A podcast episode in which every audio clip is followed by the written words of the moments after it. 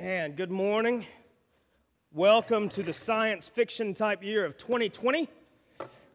Some of you laugh, but like I remember as a kid, I've tried to, we've tried to tell this to our kids that, uh, man, 2020 was the year that every sci fi movie was about when we were kids. Like in the year 2020, cars will be flying, people will no longer have legs because they won't need them. You know, that's terrible. But I mean, sci fi was really funny right back then. Blade Runner was, man, it was creepy as a kid. But anyway, um, really glad to be back.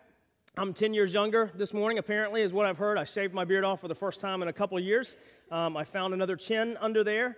Um, I think that happens when you're 40, and so I will not be shaving my beard off again, um, ever. Uh, at least, you know, ever. And so, yeah, that's me. But we're really glad to be here. Last week, um, I heard it was a great time and a good week of worship. Um, and it made, like, every time that we go away, like, it makes me miss uh, this family, like so much. Like I love my family and Abby's family in Kentucky. They're my family by law and by grace. Um, I love that. And you know, but man, I miss I miss this family so much. Like there were so many people last week that I just I wanted to see. And so um, I don't know if that's a blessing for you or not to know that you were missed by this guy, but you were missed. Um, and if I haven't met you, my name is Matthew. I'm one of the pastors here. Um, the intent at the beginning of this year, I'll tell you, was to start a series called Who We Are and uh, we do it every couple of years just talking about like who we are as a church where god has us what he has us doing just as kind of a refresher um, but next week kind of happened a couple weeks ago we scheduled a joint worship service with pendleton street church who's going to be here with us next week which is always fun because they bring up our average age by about 25 years um, which is great and we love that so be here for that um, and, and that'll be fun. And Marty Price is their pastor, and uh, he and I will be tag teaming the message next week. And we're just going to talk about like who the church is. Like, what does it mean in Scripture when it says the church? Um, even in kind of getting ready for that, like I realized that there are things that I say that probably a lot of us don't know what I'm talking about because I know it's great and I love this and I celebrate this that a lot of you did not grow up in the church and, and I'm grateful for that. I'm grateful that uh, you're a new believer in Jesus. That is awesome and I celebrate that every day. But when we say things like the big C church and the little c church, I think a lot of you are like, I don't know what you're talking about. And so next week we're going to talk about that and we're also going to talk about, like, biblically, why we partner with other little C churches to be the big C church. And we're going to talk about what that looks like for us and why we do that. And so be here for that next week. Um, and then I'm trying to get through a couple things before we jump in so that we don't interrupt the rest of everything today. Uh, community groups will relaunch the week of the 19th. Um, if you've been in a community group and you're itching to get back in, the week of the 19th, we'll kick those back off, which is two weeks from today right? So we'll do that. We have groups that go Sunday, Monday, Tuesday, Wednesday, Thursday. Find one if you're not in one.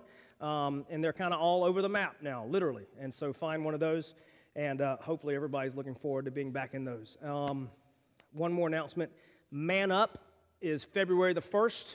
That's a man day that we do with a couple other churches, and it is, man, it is like the South um, on a plate. It, I mean, it, we go out to a field and we blow stuff up, and we eat lots of food and we hear from somebody whose life has been changed by Jesus, and there's, there's gunpowder, there's explosions, uh, generally there's barbecue and smoked pig, there's all those things. Everything that you put on a plate and you call it man, uh, that's that day.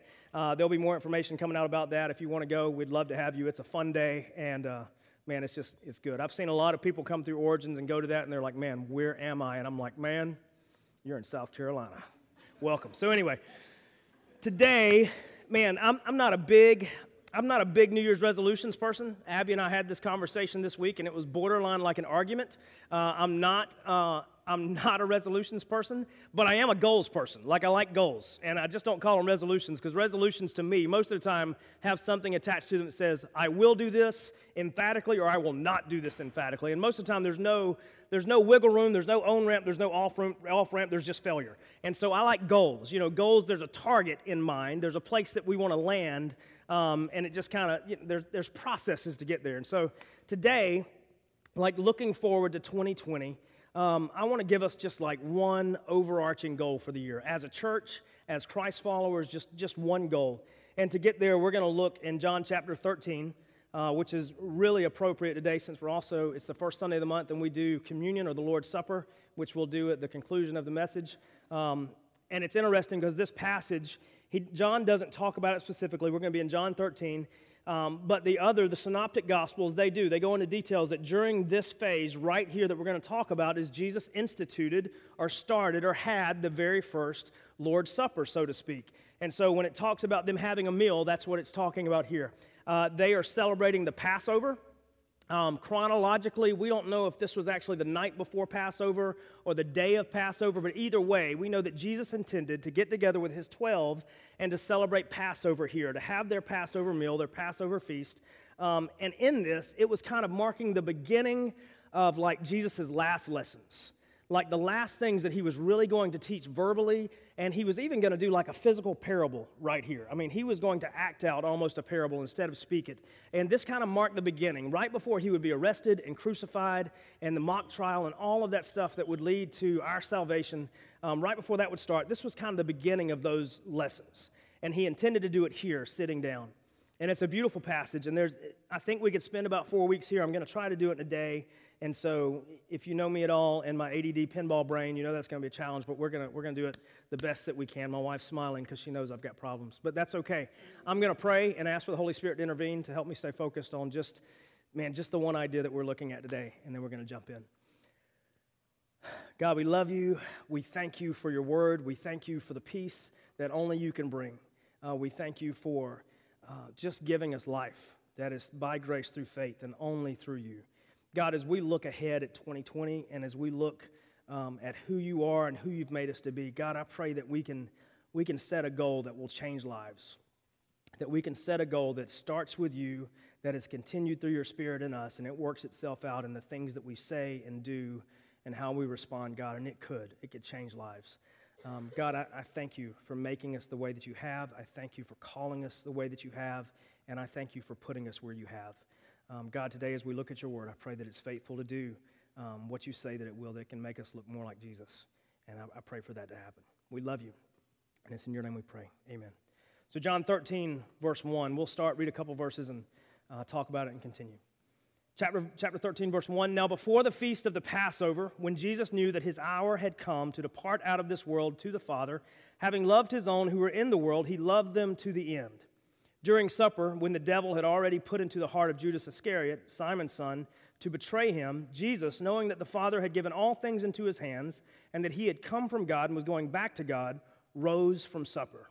He laid aside his outer garments and taking a towel, tied it around his waist. Then he poured water into the basin and began to wash the disciples' feet and wipe them with the towel that was wrapped around him. And we'll pause right there. So they, they sit down they have uh, the Lord's Supper or their Passover feast. The way that we do it is the bread and the juice, the bread and the wine, or the juice from the vine. Um, and, and in the other Gospels, the way it talks about, he, he gives the illustration or the direction. He says, When you do this, uh, when you take the bread, think of my body that's going to be broken for you. And when you drink the juice, think of my blood that's going to be poured out for you. And every time you do it, two things. One, do it together. And two, remember me. Just those two simple things.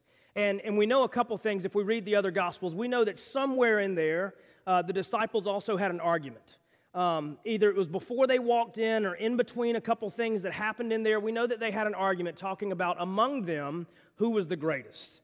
They wanted to know who was the best. Is it John, the one that Jesus said whom he loved? Was it Peter, the one who spoke brashly, quickly, and, and Jesus had to rebuke frequently, but he also called Jesus the Christ? He knew stuff. Uh, was, it, was it any of these other guys?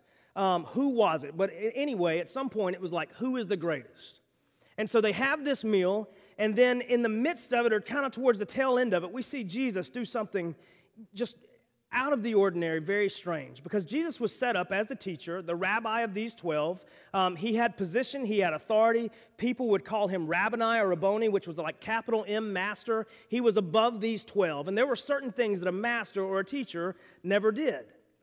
But in the midst of all of this, after the argument, after the Lord's Supper, which he told him, every time that you take of this bread, remember my body that will be broken for you. Every time you drink of this, this juice or this vine, fruit from the vine, remember my blood that will be spilled out from you. At some point in there, it says that he, he stood up from the table, took off his robe, and wrapped a towel around his waist.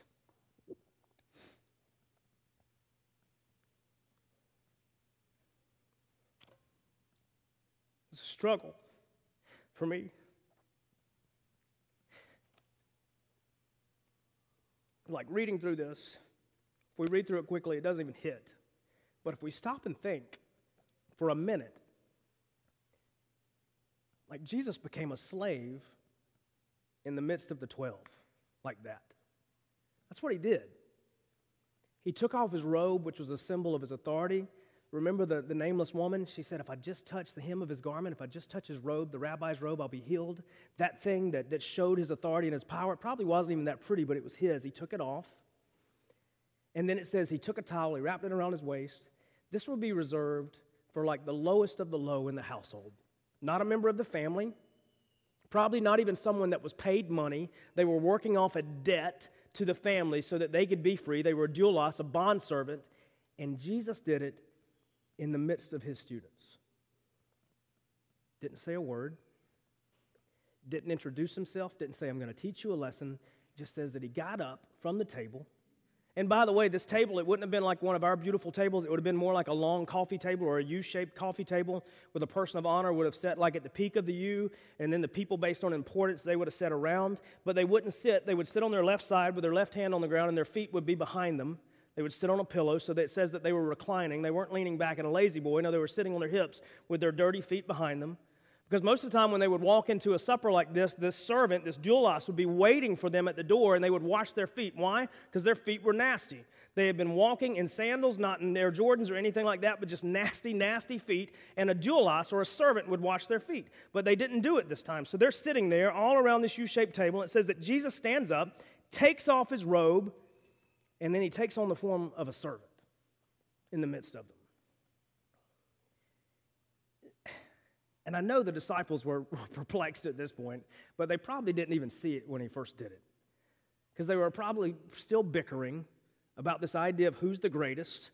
Am I the greatest? Are you the greatest? Who's the greatest? I don't know. Ali, he's the greatest, but he wasn't around back then. But anyway, like, who's the greatest? And it says that Jesus just got up, took off his robe, wrapped a towel around his waist. And within seconds, the greatest in the room became the least. And so then he poured water into a basin and began to wash the disciples' feet and to wipe them with the towel that was wrapped around him. And he came to Simon Peter, who said to him, Lord, do you wash my feet, or are you going to wash my feet? And Jesus answered, and he said, What I am doing you do not understand now, but afterwards you will. And Peter said to him, You shall never wash my feet. And Jesus answered, He said, If I do not wash you, you have no share with me. Simon Peter said to him, Lord, not my feet only, but also my hands and my head. And Jesus said to him, The one who is bathed does not need to wash except for his feet, but is completely clean. And you are clean, but not every one of you. For he knew who was to betray him, and that is why he said, Not all of you are clean. So he goes around with this towel around his waist, and he actually has to, to kneel, to stoop. Like, I mean, you got to get the picture. I mean, the whole picture. Like, really, the, the whole picture of all of this, like King of Kings, Lord of Lords, the one that had been waited for, the Messiah that had been prophesied about, the one that the people were clamoring for.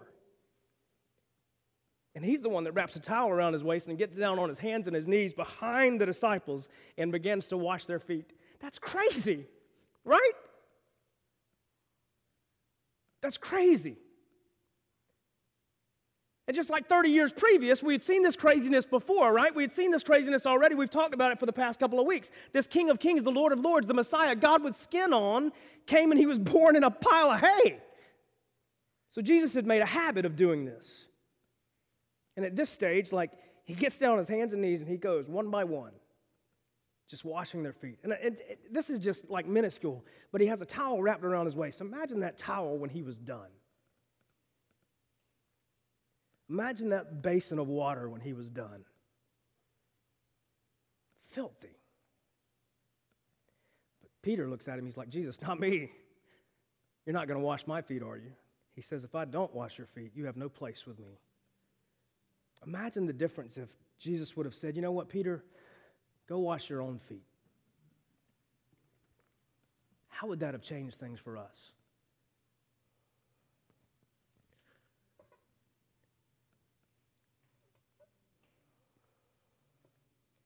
I don't even know that it's, it's hard for me to wrap my mind around the fact that Jesus, the King of glory, came to wash my feet.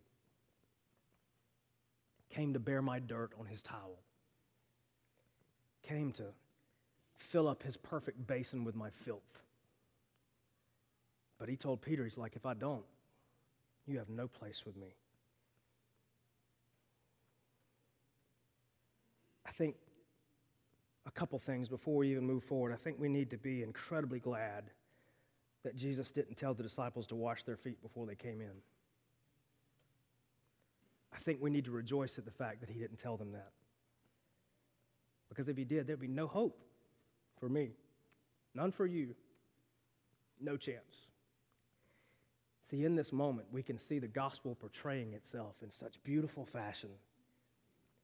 Jesus letting us know we can't clean up our own mess, only He can. And here's the other thing as much as Peter fought it, he had to let him. He had to let Jesus clean up his mess. I think if we look at the heart of the gospel and what it says, um, I think we should be offended to a degree, maybe to a big degree, that in Jesus' proclamation that he is the Son of God and he is the perfect and spotless Lamb, that he is the only one that can take away the sins of the world. I think it should offend me a little bit that he's telling me that I'm not good enough to fix myself. But I think it should be incredibly liberating to hear the same exact phrase just from a different perspective to know that I don't have to. It's not my job to fix myself. I don't have a towel big enough to take away my garbage. I don't have a basin big enough to wash away my mess, but only Jesus does. So he stands up from the table. He takes on the form physically of a bondservant. He goes around, he begins to wash, demonstrating the gospel. Peter fought it. He did all of those things, and, and Jesus just reminded him if I don't do this, you have no place with me. So, like the question we asked the day before Christmas, has, has Jesus like changed your life? Is your life different because of Jesus? The question here sits as to are you willing to let Jesus change your life? Not just is your life different, but like in you, in me, are we really, are we really willing to let Jesus change our life? Let Him clean our mess. Let Him take our burden, our blame, our junk. Jesus initiated the cleansing, but Peter had to accept it. Jesus initiated the cleansing, but Peter had to accept it. In verse 12, he says, When he had washed their feet and put on his outer garments, he resumed his place. He sat back down at the table. And he said to them, Do you understand what I've done to you? Kind of doubt that any of them really did at this point. I think that's why he did it, because he was. He was acting out a parable. He could have told the story. He could have said there was once a servant and he had there was once a master and he had 12 servants. One day at dinner, he stood up and he wrapped a towel around his waist and he poured water in a bowl and he washed all of their feet. What was the lesson they should have learned? He could have said that, but he didn't. He like acted out the parable like he showed them that the master must serve, and if he doesn't serve, the servants will never know him. They will never be known by him. And he looks at him, he's like, Do you understand what I've just done? Do you get it? We don't see them speaking up because I think a lot of them are probably like, What in the world has just happened? The day that we think we understand the gospel is the day that we know nothing. I mean, we can, we can verbalize it, yes, but like if we actually understand, like, I mean, it's crazy because these guys have been walking with him for, for two to three years. They should have understood, but they're sitting there and they're, they're like, I, I don't know. He says, You call me teacher and Lord, and you are right, for so I am. If I then, your Lord and teacher, have washed your feet, you also ought to wash one another's feet. For I have given you an example that you should also do just as I have done to you. Truly I say to you, truly, truly I say to you, which is really truly, a servant is not greater than his master, nor is his messenger greater than the one who sent him. If you know these things, blessed are you if you do them. And so now he's like, I've shown you the gospel, but I'm also showing you a better way. I haven't just shown you who I am and what you must do and how you must think towards me, but I'm also showing you how you need to be, what you need to do, how you need to think. Jesus was a far better multitasker than I will ever be. Most men are not very good multitaskers. Apparently, Jesus was the perfect Adam because he was a great multitasker. Um, he was showing them the gospel, but he was also teaching them this huge lesson as to what their life as disciples, as a result of them choosing to follow him, what it should look like. And he said, By the way, your life, your life should look like the life of a servant. A servant. In this particular case, doulos, like bondservant, someone who is uh, willingly working off a debt so that they may be free.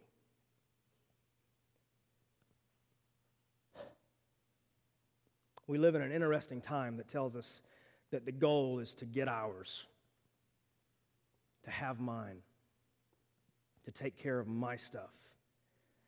Jesus says, by the way, if you come and follow me, you're going to be taking care of other people's stuff.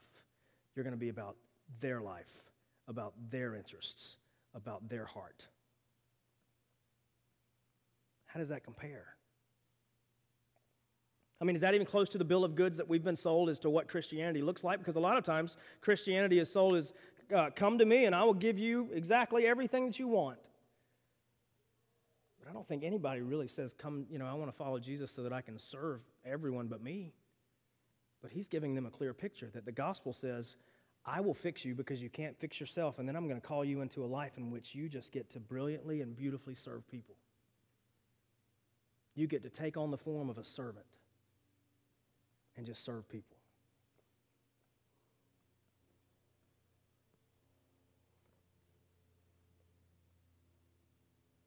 Man, this year, I think here's the goal. We just figure out what it really means to take care of the family incredibly well, it could change the city. Because, by the way, Jesus' commandment that he's about to give in just a few verses, he says, A new commandment that I give you, and he's about to lay it out for them. Um, it's talking about the one another. He's talking about the people that are in the room with them, with the exception of one. But he's going to give them a commandment as to the way that they should love and take care of one another. And he says this in verse 34 and 35. We'll skip down a pretty good bit. There was a bit of a disagreement in between what we just read and this, but at the end of it, he kind of wraps it up with this. He says, And a new commandment I give to you, that you should love one another. That doesn't sound new. That sounds fairly normal, right? That sounds like stuff that he said before that you should love one another, but here's what makes it new. He says, A new commandment that I give to you, that you should love one another just as I have loved you. And you are to also love one another. And he says in verse 35, By this all people will know that you are my disciples if you have love for one another. I think our best tool, our greatest tool, our biggest tool to let the world know who Jesus is at all times, in all places, in all circumstances, is the way that we love each other. The way that we love each other. It opens doors, it creates curiosity, it does all these things if we just like love one another well. Not like in word, but like in word and heart and deed, like truly love one another. What does that look like? What does it look like? It looks like a man who deserves everything, taking off everything, being found in the form of a servant, getting down on his knees and washing stinky feet it's exactly the reason he acted out a parable. He said, I want you to have a picture of what it looks like for someone to love you, to do the unthinkable, to do it with humility, to do it with grace, to do it with dignity, to do it with love, to do all of those things and to do it for one another. He says, I want you to remember that. I want you to see that. It's more than just the perfunctory, I'll pray for you, which is great. Like, if we really do pray for people, that's great. But when someone's in a hardship, if we just say, hey, I'll pray for you, and we don't do anything, man, we're liars, number one. We're cheapening grace, we're cheapening Jesus, we're not doing anything. But hey, what happens when we say, I'll pray for you, and I'll also bring you a meal? I'll pray for you, I'll also help you pay your bills. I'll pray for you, I'll also help you get a car. I'll pray for you, I'll also help you get a job. I'll pray for you, I'll also let you sleep on my couch. What does that do? Completely different. Because Jesus said, when you love people, you serve them.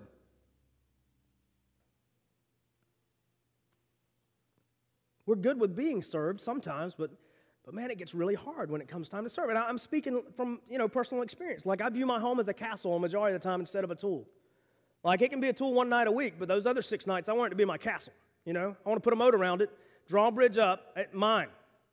My couch, I love my couch. Like I lay on my couch, you know, straight line, like perpendicular to the bottom lines. I mean, parallel to the bottom lines of the couch. Perfect. My feet are out. I'm laying back. I'm watching Netflix. Like I love it. It's my place. The couch is even ruined because where my booty sits most of the time. Abby will attest to it. We got to fix it. But what would it look like if I gave somebody else my couch? You don't have a place to live right now? Your family? Okay, you got a place to live. What would that look like? I think it would look like Jesus. Actually, I, I know it would look like Jesus. So here's 2020. 2020. Like, be intentional to seek ways to serve one another. Be intentional to seek ways, not to be given ways, uh, not to, to find out about ways, but to seek ways. Find ways. Be intentional. Go after them, ways to serve one another.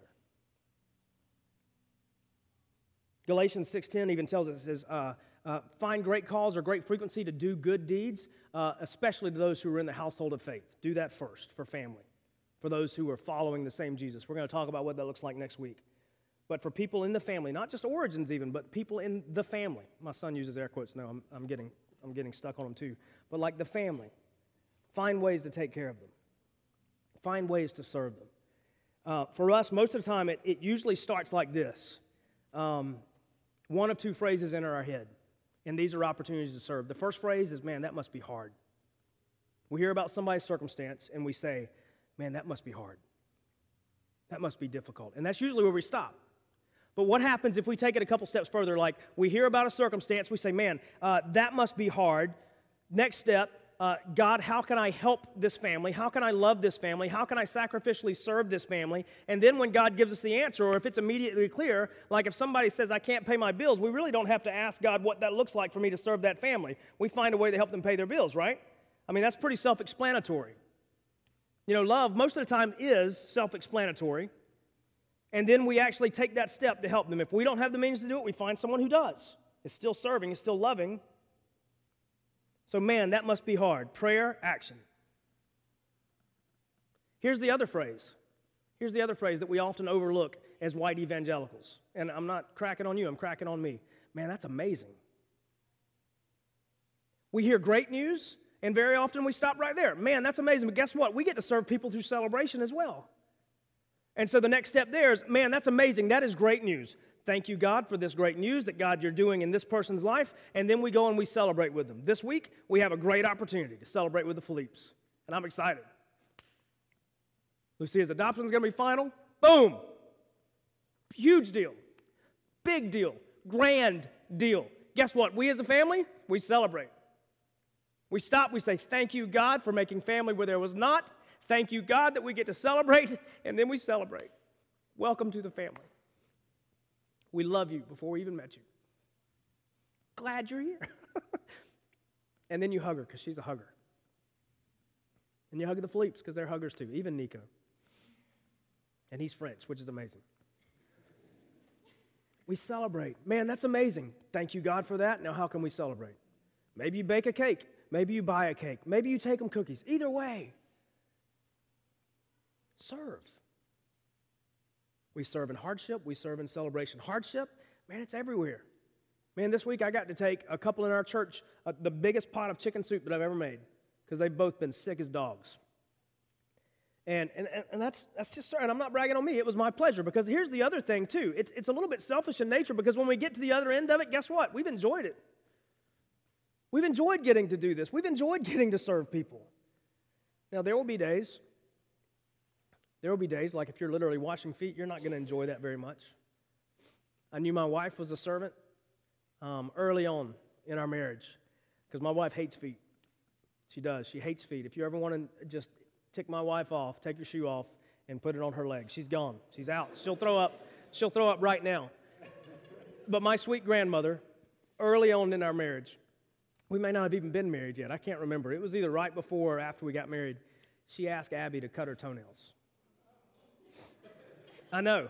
I know. Abby can't even hear it right now. But you know what my wife did? My wife did it. I think she even painted them. Man, some days it's not going to be pleasant. It doesn't change that we, and here's the word here's the word, and nobody likes this. We have to. We get to, but we have to. Because, by the way, this, none of this was a suggestion on Jesus' part. This was a commandment. He said, A new commandment I give you. As a master to his disciples, I am telling you what to do. Just like we don't like being told that we can't fix ourselves, we don't like being told that we have to do something. But Jesus here is very clear. He says, You have to do this. Why? Because there's more at stake than you, there's more at stake than me. He says, A new commandment I give you. Uh, that, that you shall love one another as I has loved you, as I have loved you, you also are to love one another. By this, all people will know that you are my disciples if you have love, love that acts, love that does, love that serves for one another. What's at stake? A world that needs to see Jesus. A world that see, needs to see Jesus. And they will see it. They will see him in the way that we love each other. They will. I love scripture that gives us like promises of if you do this, then that, or if then statements. He says, if you love one another, the world will know who you are. They will see me in you in the way that you love each other. The reason he says you must is because a dying world without Jesus is depending on us loving each other like him. Man, this year, seek opportunities to serve one another.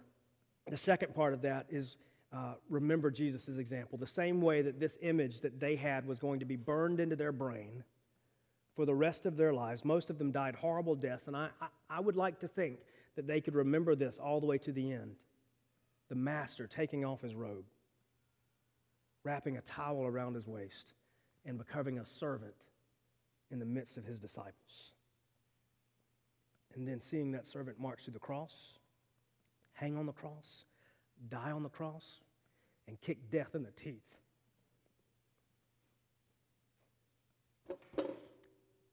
people will remember.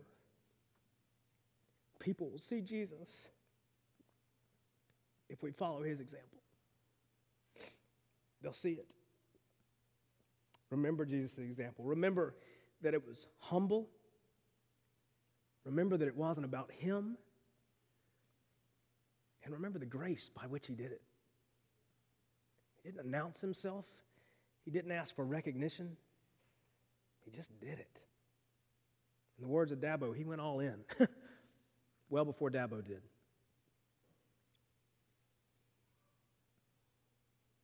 I think the third thing is this when maybe you're on the receiving end. Maybe you're on the receiving end of someone serving you. Accept it. Take it. Because that's living out the gospel too, by the way. Same way in which Jesus told Peter, who fought it, he said, By the way, if you don't let me do this, you have no place with me. Accept it. Accept the grace that's being extended to you through family by Jesus when someone tries to serve you. And I know that's hard because our pride says, no, no, no, I got it. I got this. But there are times when, our, when we just don't. There are a lot of times when we just don't. Man, I remember when we were living in Columbia, like, uh, we, uh, I, I was sick. Like, I, I don't know if I had the flu or what, but you know, I had one of these jobs where if you don't work, you don't get paid. You know, one of those things. And, and I didn't get, I had to miss work for like a week and a half. And we were at a place where we were like, we, we're not going to be able to pay our rent. And somebody from our church showed up with a check. And it would have been incredibly easy for me to say, no, no, no, no, no, no, no, we're good. We don't need that. Maybe Abby answered the door. It was probably better. But somebody just came and said, hey, let us help you. And we paid our rent. Didn't ask us to pay them back. Didn't say, hey, here are the terms of this loan. It was just, we love you, let us help you. Okay. Okay. Accept it. When grace is extended by family because of Jesus, accept it. Here's the last part none of this will happen if we're not intimately aware of each other's lives. You know, the reason that koinonia or community or family comes up so much in Scripture because it's integral into this faith. It's integral in following Jesus. We were never called to follow Jesus as individuals, we were called to follow Jesus as a family. Jesus didn't come to redeem a person, he came to redeem a people unto himself, and we must live as a people unto him. And that means that we need to be in each other's business. And you say, well, that's invasive. No, it's family. you should come and sit around my immediate family's kitchen table like growing up. Nothing was off limits. And it was awkward at times, but you know what? It was family. I had a great instruction from my parents as to what family looks like. We talked about everything good, bad, ugly, improper timing, everything. We talked about it all. Man, family looks like that. That's what we do. It's not that we go and we vomit everything that's going wrong in our life to each other, but we're just honest, we're open, we're real, and it takes time. It takes person to person contact. It takes being around the table together. It takes sharing coffee together. It takes playing together. It takes failing together. It takes all of those things. That's life. God called us to live that life. Read Acts chapter 2. They just kind of morphed into it. He says, I've, called to, I've come to redeem a people, and boom, they were people. They didn't go to a workshop, they didn't go to a conference. They were just, they woke up and they're like, oh, we belong to each other the same way we belong to God. Oh, here's my stuff, there's your stuff. Okay, let's share that. Family does that. It's hard in modern society to figure that out, but our best two ways to do that right now, where we are, be here on Sundays, number one, and then be in community group every single week. Those two ways. If you want to be known and you want people to know you and you want to know them, there's, there's no substitute for getting together. There's no substitute for being together and sharing life with each other. There's no way you can do it. Text are great, great. Facebook, social media, great, man. But being together, no substitute. It's the best way.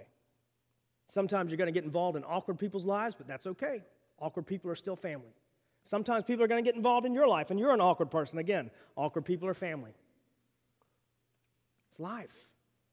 And it's meant to be lived together. Together.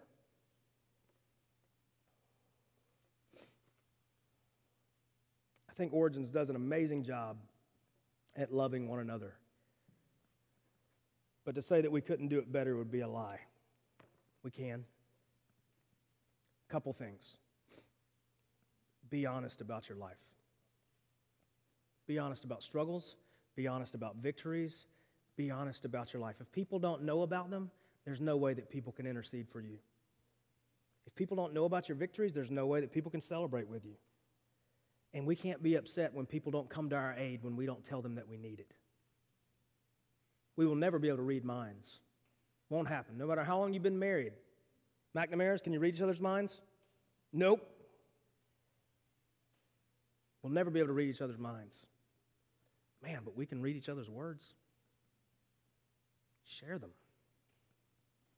Serve, accept, do it like Jesus. Because I'll be honest, there is no other option unless we just want to be disobedient.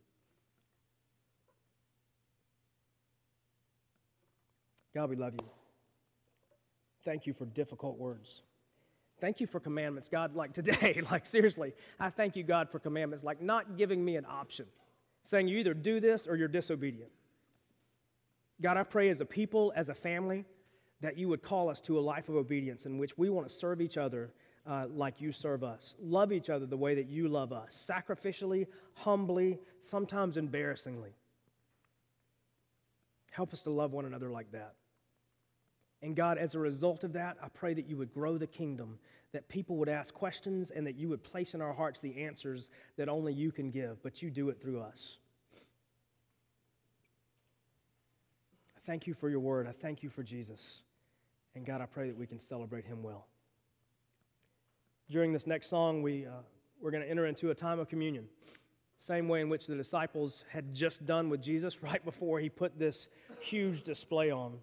And, and it, was, it was as simple as this He said, Look, when you're together and you take of this bread, remember my body that was broken for you. It was broken. They would see it in just a couple of days. Remember my body that was broken. So remember, Jesus, He laid down His body for us. And He said, When you take the juice, uh, remember my blood that was spilled for you. Remember that bowl, like in this place and in this time. Remember that basin that Jesus took. And He washed the disciples' feet and what it must have looked like at the end. It would have been filthy. Man, Jesus' perfect blood, it took on all of our filth, all of our filth, so that we could just know God. There are only a couple qualifications in Scripture for those who can take uh, communion. You don't have to be a member or a covenant member of Origins, uh, but you have to be an admitted, confessed follower of Jesus. You've trusted Him with your, your nasty basin of sin, and you said, I've chosen you over that. And you've trusted that Jesus and only Jesus can do that. You're a professing Christ follower. But number two, uh, you're in good standing with Jesus. Like, there's not like rampant sin or sin that's just sitting on you that you're unwilling to confess. Um, and if there is, here's the solution you do that before you go back and take communion. You say, God, here's the stuff. Uh, this is sin. This is what I've been doing. I don't want to do it anymore. Here it is. Uh, thank you for your forgiveness. Help me to stay away from it. It's that simple. Um, and then when you're ready, uh, you can just walk up and get a piece of bread and dip it in the juice. Um, and then you can take it however you want. You can come back to your seat. You can do it with your spouse. You can, uh, you can take it with anybody else that you want in here. But just, man, when we do, we remember Jesus, remember the price that he paid, and we remember the victory that that gives us. And then we look forward to the fact that he's coming back and he's going to take those two definitions of peace that we talked about last month and he's going to make them one. And it's going to be good. God, as we take communion as a family, I pray that we would remember you, we'd remember your life, your death, your resurrection, um, and God, that we'd be grateful for it. If there is sin that needs to be dealt with now, Father, I pray that you would direct through your Spirit, God, to confess, uh, to repent, to leave that behind. And God, I pray that you would even move in that person or those people to confess it to someone else so that other people could pray for them, love them, serve them through intercession. Um, and God, thank you that you've granted us a family to love, to serve, and to worship with. And it's in your Son's name we pray. Amen. So, at any time during the song, if you want to stand up and take communion, you can. If you want to stand up and worship first, you can. Total freedom on how you do that and when you do that. Thank you guys for being here today. Um, when this song's over, we'll, we'll be dismissed.